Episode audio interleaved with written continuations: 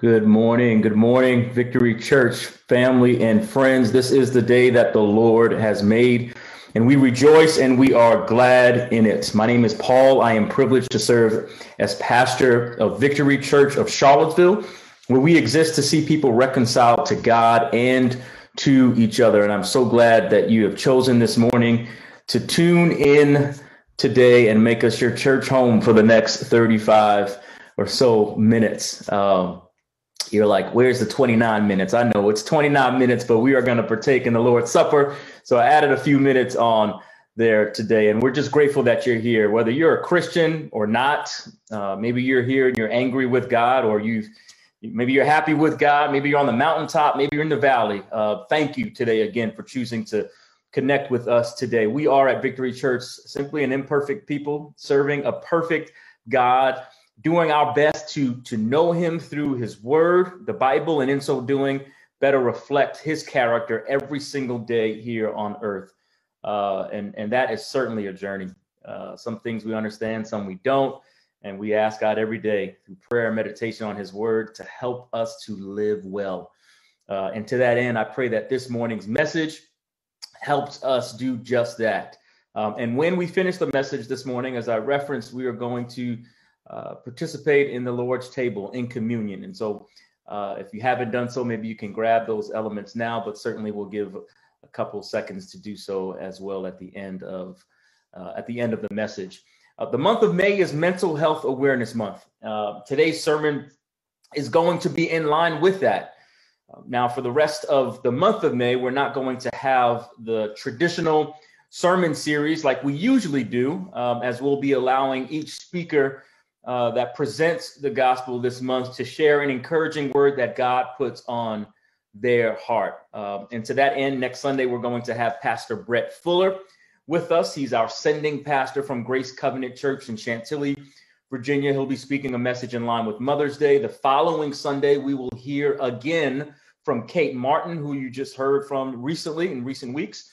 And then closing out the month of, of May will be Troy Savage, who again we we recently heard. And by the way, have we not been encouraged and blessed by those God has used in recent weeks? Uh, God is he's he's good to us. He's faithful. Uh, Stefan, Joseph, Kate, uh, Troy, we we appreciate you uh, and the many who articulate the gospel in ways that pierce each of our hearts. Whether in this platform, our 9:30 discipleship moment, victory groups, God has given each of us something to say, and I thank God for illuminating his word so we can do just that. Um, and so, again, the end of the month, Troy will be closing us out. And then on June 6th, the first Sunday of June, um, if somehow I can pull myself together emotionally on that day, I will be uh, delivering my last sermon as your pastor.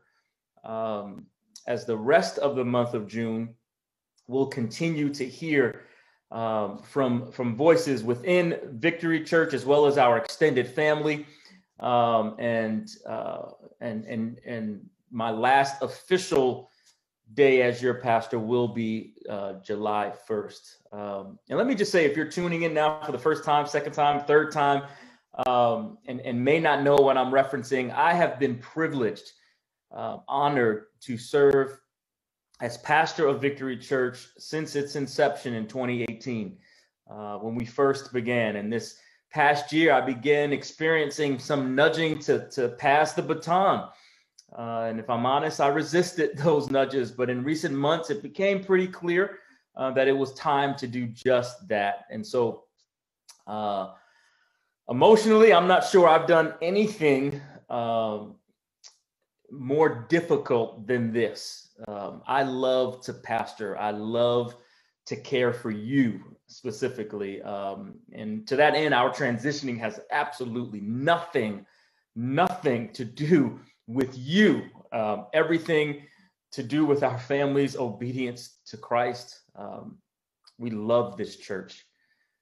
We love this city. Um, it it it hurts more deeply than you will ever know um, or ever imagine um, to have to move on.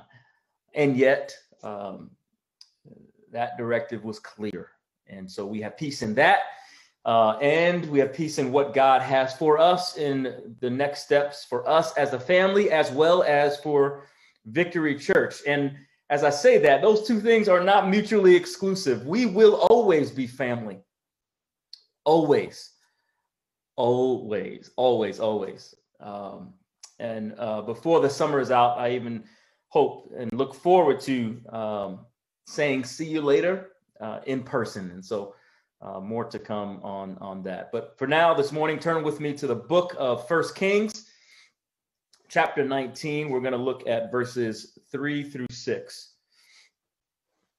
First Kings, chapter 19, verses 3 through 6. It reads this way, I'm reading from the NIV. Elijah was afraid and ran for his life. When he came to Beersheba in Judah, he left his servant there while he himself went a day's journey into the wilderness. He came to a broom bush, sat down under it, and prayed that he might die. I have had enough, Lord, he said. Take my life. I am no better than my ancestors. Then he lay down under the bush and fell asleep. All at once, an angel touched him and said, Get up and eat. He looked around, and there by his head was some bread baked over hot coals and a jar of water. He ate and drank and then lay down again. The title of the message this morning is Still There. Still There.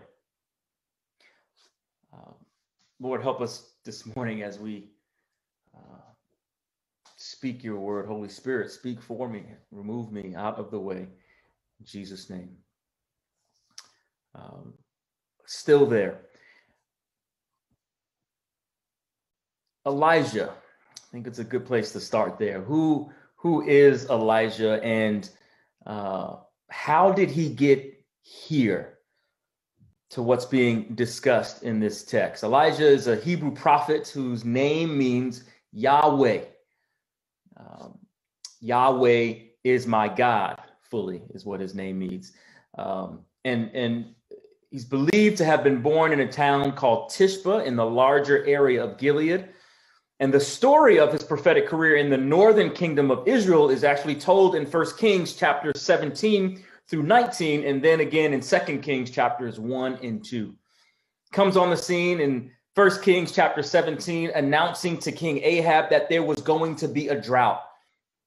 And in many ways, this drought was due uh, to the worshiping of an idol called Baal uh, that King Ahab and his wife had set up altars for. And shortly after, scripture says the brook indeed dried up because there had been no rain in the land. After that, Elijah then told the widow, who was literally on her last dime, trying to make just one more meal for both she and her son, and then just planning to die, he said, Bring me a little bit of water in a jar, and oh, um, a piece of bread too. He told her to make his meal first and then make something for her and her son. And Elijah said this This is what the Lord says the jar of flour will not be used up, and the jug of oil will not run dry until the day the Lord sends rain on the land. Elijah was that prophet who said that, and then it came to pass. There was food every single day for Elijah and for the woman and her family. Elijah was that prophet who then laid on the body of her son later on, who had died, and saw him raised to life. This is Elijah. He's the, the, the, the prophet who also challenged the prophets of Baal to a showdown, if you will.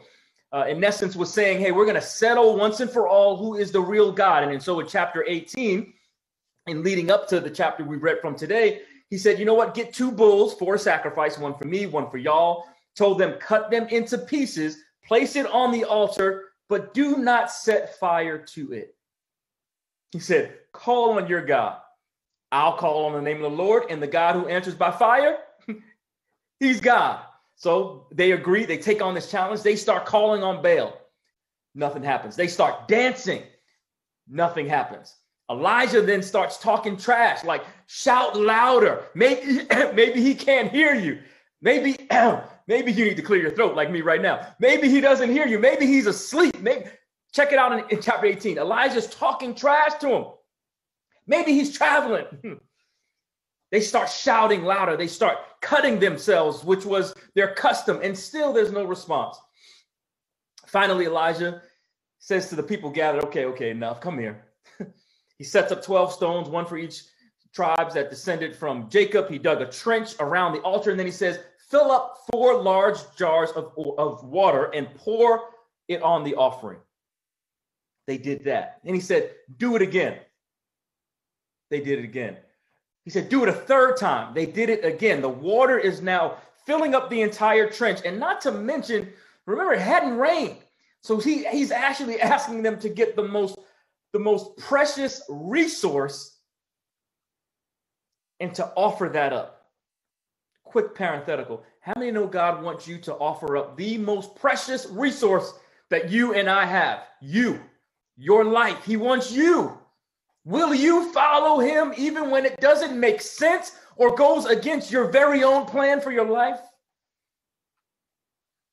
Close that parenthesis. They they poured out the water, and then he steps forward. He prays to the Lord, the God of Abraham, Isaac, and Jacob. Let it be known, he says, that you are God. Scripture says the fire of the Lord then fell, burned up the sacrifice, the wood, the stones, the soil, and just licked up all the water in the trench. Elijah was that man. Had all the swagger, as you might have mentioned in this moment. And then here comes Jezebel in chapter 19. Chapter 19, verses 1 and 2. It says, Now Ahab told Jezebel everything Elijah had done and how he had killed all the prophets with the sword. So Jezebel sent a messenger to Elijah to say, May the gods deal with me, be it ever so severely, if by this time tomorrow I don't make your life like one of them. And then verse 3, where we picked up today, says Elijah was afraid and ran for his life. What in the world happened? How did he go from this fire falling from heaven, boy raised to life? How does how did he go from this to that, or from that to this? How do we go from this to that, or from that to this, from confidence to feeling like we are worthless, from faith to fear? How do we go from there to here so quickly? Now we don't know if if if if Elijah had a clinical diagnosis, if there was something in the DSM if you will, the Diagnostic and Statistical Manual of Mental Disorders that, that, that clinicians today use to diagnose. We don't know if he had a clinical diagnosis. The Bible doesn't tell us that. It's not explicitly, uh, doesn't explicitly speak about mental illness in terms of how we might define it today in modern times. And there could be many reasons for Elijah's fear, but I, I want to suggest at least a possible reason for him, and definitely a reason at times for us is forgetfulness. Here's a brother saw fire fall from heaven, and then Jezebel comes along with a few words and he's off to the races. Certainly, if he were able to recall with clarity how God had just shown up for him at Mount Carmel, Jezebel and her threats, though concerning and warranting some wise decision making and, and action, would not be reason alone to run away scared. But can't all of us relate to that on some level? When we can't seem to grasp the reality of Christ having seen and overcome way more than what we are dealing with at any particular time, fear can creep in. When we forget that at the word of God, all creation appeared. When we forget that Jesus gave sight to the blind, when we forget that Jesus, he healed the lepers from their disease, when we forget where he's brought us from and what he's brought us through, fear can creep in. But the good news, text your friend, the good news is that God is still there with you That's the main point today. God is still there with you. And I certainly am not here to indict anyone's faith for the times that you've been afraid. We have all been there. Especially this morning, um, uh, if you're struggling with, with fear that is more pathological in nature and may even warrant medical attention, this especially is not an indictment of your faith either. Just like I wouldn't indict anybody getting chemotherapy if they've been diagnosed with, with cancer or, or, or getting surgery on their, their, their ACL rupture. Uh, there's no indictment of your faith. What I am saying, though, is that all of us can open the door to fear on some level when we forget who our God is. And as we open the door, fear then can tempt us to run. to get on to the races, the text says Elijah was afraid and the brother ran. The Bible says in Proverbs 9 and 10 that the fear of the Lord is the beginning of wisdom. And so it's important for all of us to know when it is wisdom rooted in our reverence for God or fear that needs to be prayed over and cast out by his perfect love. In Elijah's case, it appears that fear and not wisdom made Elijah run for his life. Whenever people, whenever you and I get into fear, we can we can we can feel less able, less competent, less positive about ourselves. And in some cases, it's mental health awareness month, some cases more depressed. And when people are depressed, the temptation to isolate is tough to resist, tough to stiff arm, tough to hold off. Text says that Elijah ran to Beersheba in Judah. Says he had someone with him at first, but, but then it says he left him and kept going, further isolating himself. Have you ever found yourself just not wanting to be around folks? The folks that typically you'd want to be around, you ever find yourself just not wanting to be bothered for long stretches of time, only to find out that it really doesn't help you in the way that you would want it to help you? Now, such solitude, I, I, I have learned over time, the extrovert that I am, that it's beneficial for all of us, even us extroverts. And certainly the introverts are like, yes, I need my time.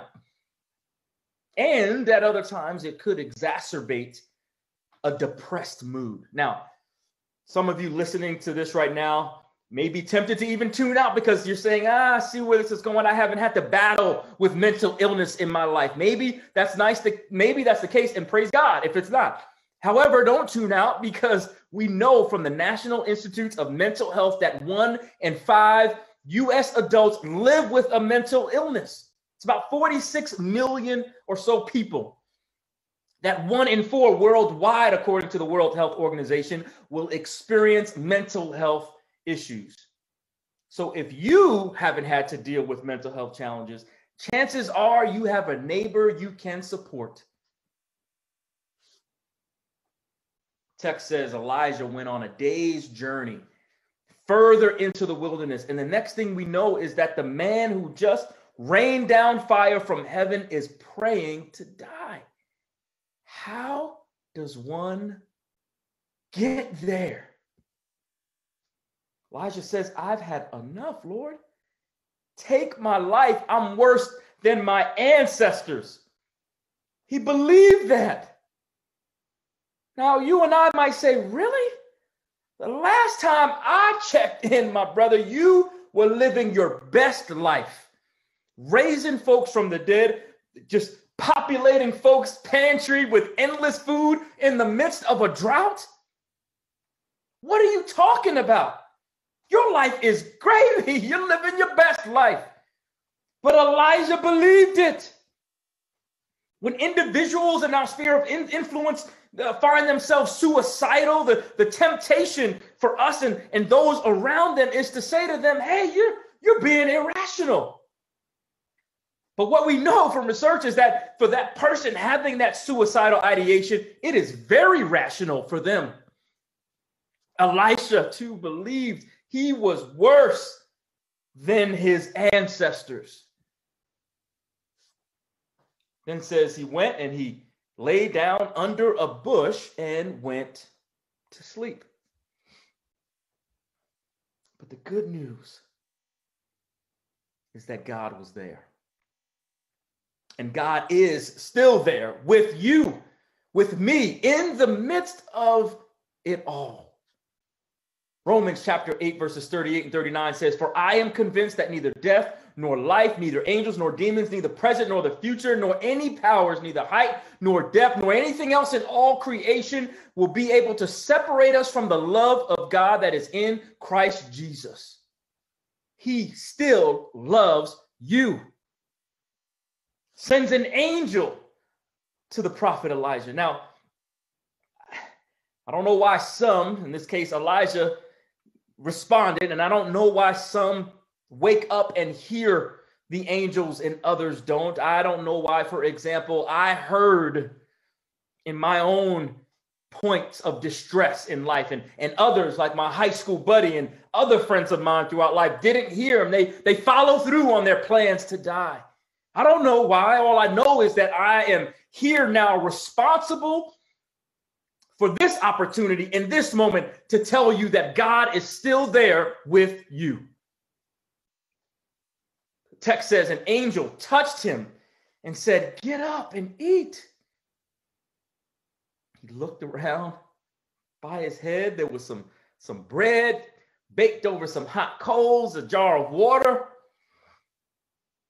And wherever you find yourself today, maybe you're not in you know, what seems to be dire straits like Elijah running for your life, praying that you would die. Maybe you're not praying at night that you would die. Maybe you are, but maybe you're not. And but but you know maybe you're not in the best place.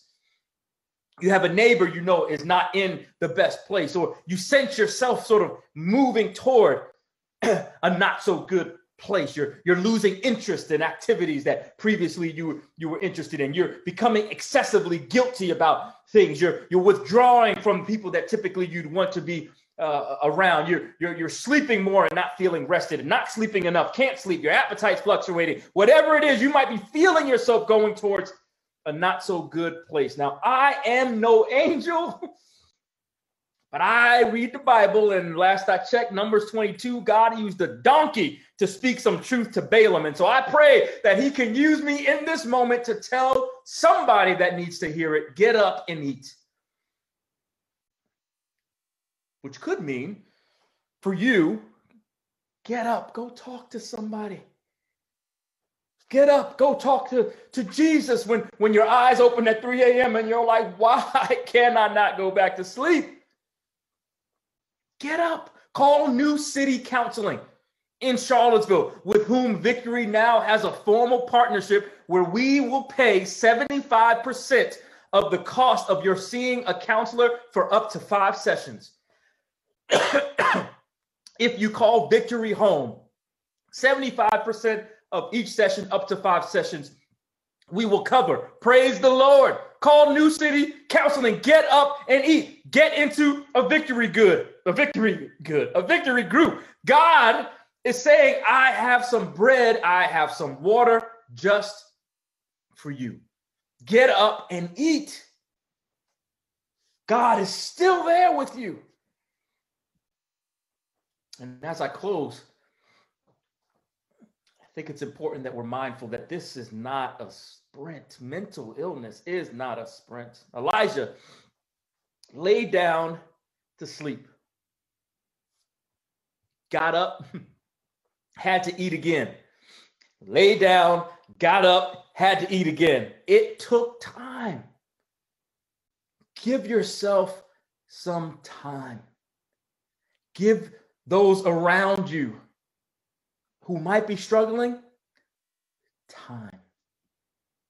Working through mental illness, mental health challenges, it can be a marathon. And don't let anyone don't let anyone tell you that your victory only lay in the relief of your symptoms. I refuse to believe, mainly because the Bible does not communicate that our, that our victory is predicated on how we are feeling. I refuse to believe that that is the only focus of victory, that there's been a relief of symptoms or that, that I refuse to believe it. that the Bible doesn't say anything about our victory being determined by what the doctor's report says. The devil is a liar. Our victory, our victory is rooted in our belief and trust in the one who is with us as we go through. That's why every day we can say, This is the day that the Lord has made. And we will rejoice and be glad in it, not because it always feels good when we get up in the morning, but God, you're with me as I go through it. To you, I have my victory. Now, can God do some things instantaneously? Absolutely. I believe that because the Bible, the B I B L E, tells me so. I believe God is able, but God doesn't owe us that. One of the reasons we see mental illness and, and other forms of suffering, uh, uh, we see them begin to feel like threats to our faith is that because many of us, many, many Christians, many non Christians alike, have bought into the philosophy that we shouldn't suffer in this life. That somehow we, we, we, we should be able to live a storm free life, when in reality, based on scripture, that is just not the case. In fact, I believe in the book of Isaiah, chapter 43, verse 2, it says, When you pass through the waters, God will be with you. When you walk through the fire. You will not be burned. The flames will not set you ablaze. When you pass through the rivers, they will not sweep over you. When mental illness, to come back to that as we close, is not a sprint. The last that I checked, we serve a God who has endured so much more than a marathon on our behalf, took on human flesh, lived a life we should have lived, died a death we should have died in our place, rose again on the third day, proving that he is the Son of God. All power in his hands, and is still working today, dispatching angels everywhere, nudging each of us to get up and eat. And my prayer today is that all of us would would hear and, and feel that nudge and, and that we will be used by God to be that nudge for those in our sphere of influence who might need it to, to, to remind each other as we pursue being reconciled to God and to each other that God is still there. God is still there with you. Let's pray. Heavenly Father, thank you. Thank you for the awareness that you are still there. As we speak, particularly in this month of mental health awareness, that we speak particularly to mental health challenges that we know by data that, that, that many of us uh, uh, uh, deal with and, and, and manage and overcome on a daily we daily basis. We thank you, God, that you are present with us, that you have not forgotten us. As the psalmist says, Lord, how long, oh Lord, will I wrestle with my thoughts? But the psalmist also ended up crying out with praise unto you because you're worthy and because you're with us. Thank you for always being there. And may we be encouraged by that. And may we be the encouragement that those in our sphere of influence might need with an increased level of sensitivity and awareness of the health issue that mental illness is. And may we be May our eyes be opened and may there be illumination for how you might choose to bring healing to such mental health challenges. We love you, Lord. We bless you today. In Jesus' name. Amen and amen. well, we're going to take a moment to grab your elements juice, uh, crackers, bread water, whatever you have to represent the body and the blood of Jesus Christ. Uh, we are grateful uh, for the body and the blood of, of Jesus Christ. And so, give you a couple seconds to grab that, and then we are going to partake together.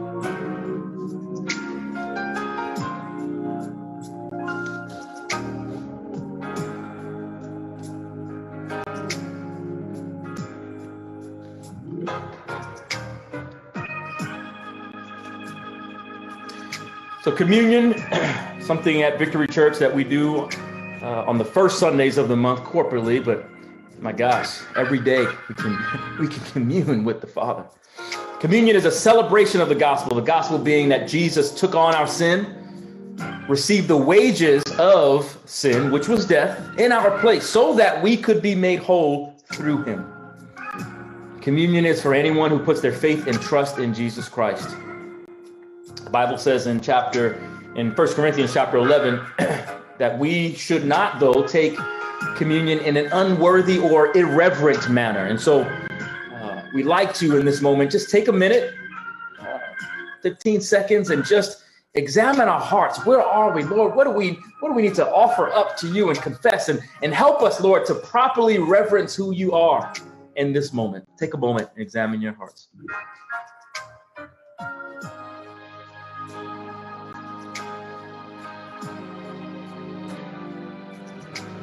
Bible says also in 1 Corinthians chapter 11, beginning at the latter part of verse 23, that on the night that our Lord was betrayed, he took bread. And when he had given thanks, he broke it and he said, This is my body, which is for you. Do this in remembrance of me. Would you eat with me?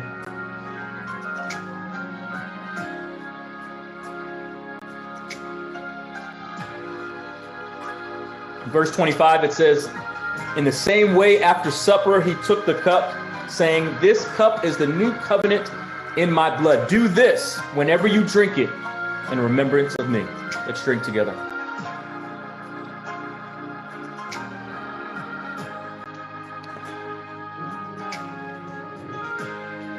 Thank you, Lord Jesus. Thank you, Jesus. Hallelujah. Hallelujah. Thank you, Lord, for your shed blood on Calvary's cross. for our sins, you took on our sins. You were pierced in your side, bruised for our iniquities. Chastisement of our peace was upon you. Thank you, Lord. We remember your sacrifice, because of which now we can receive salvation. We are so thankful for the promise also of your return. Thank you, Lord. In Jesus' name we pray. Amen. Family, we love you. We love you. We love you. We love you. Um, and I pray again, as I prayed at the end of the message, that we'll be mindful of the month of May, though not having this traditional sermon series, to be mindful of what it is uh, highlighting and raising a, a, level of awareness about in terms of mental health, and that we might read a little more, talk to a few more folks, so that we can steward the gospel in such a way that we can minister well in that space also. And that might be ministering to ourselves. Amen. Love y'all. Have a great day.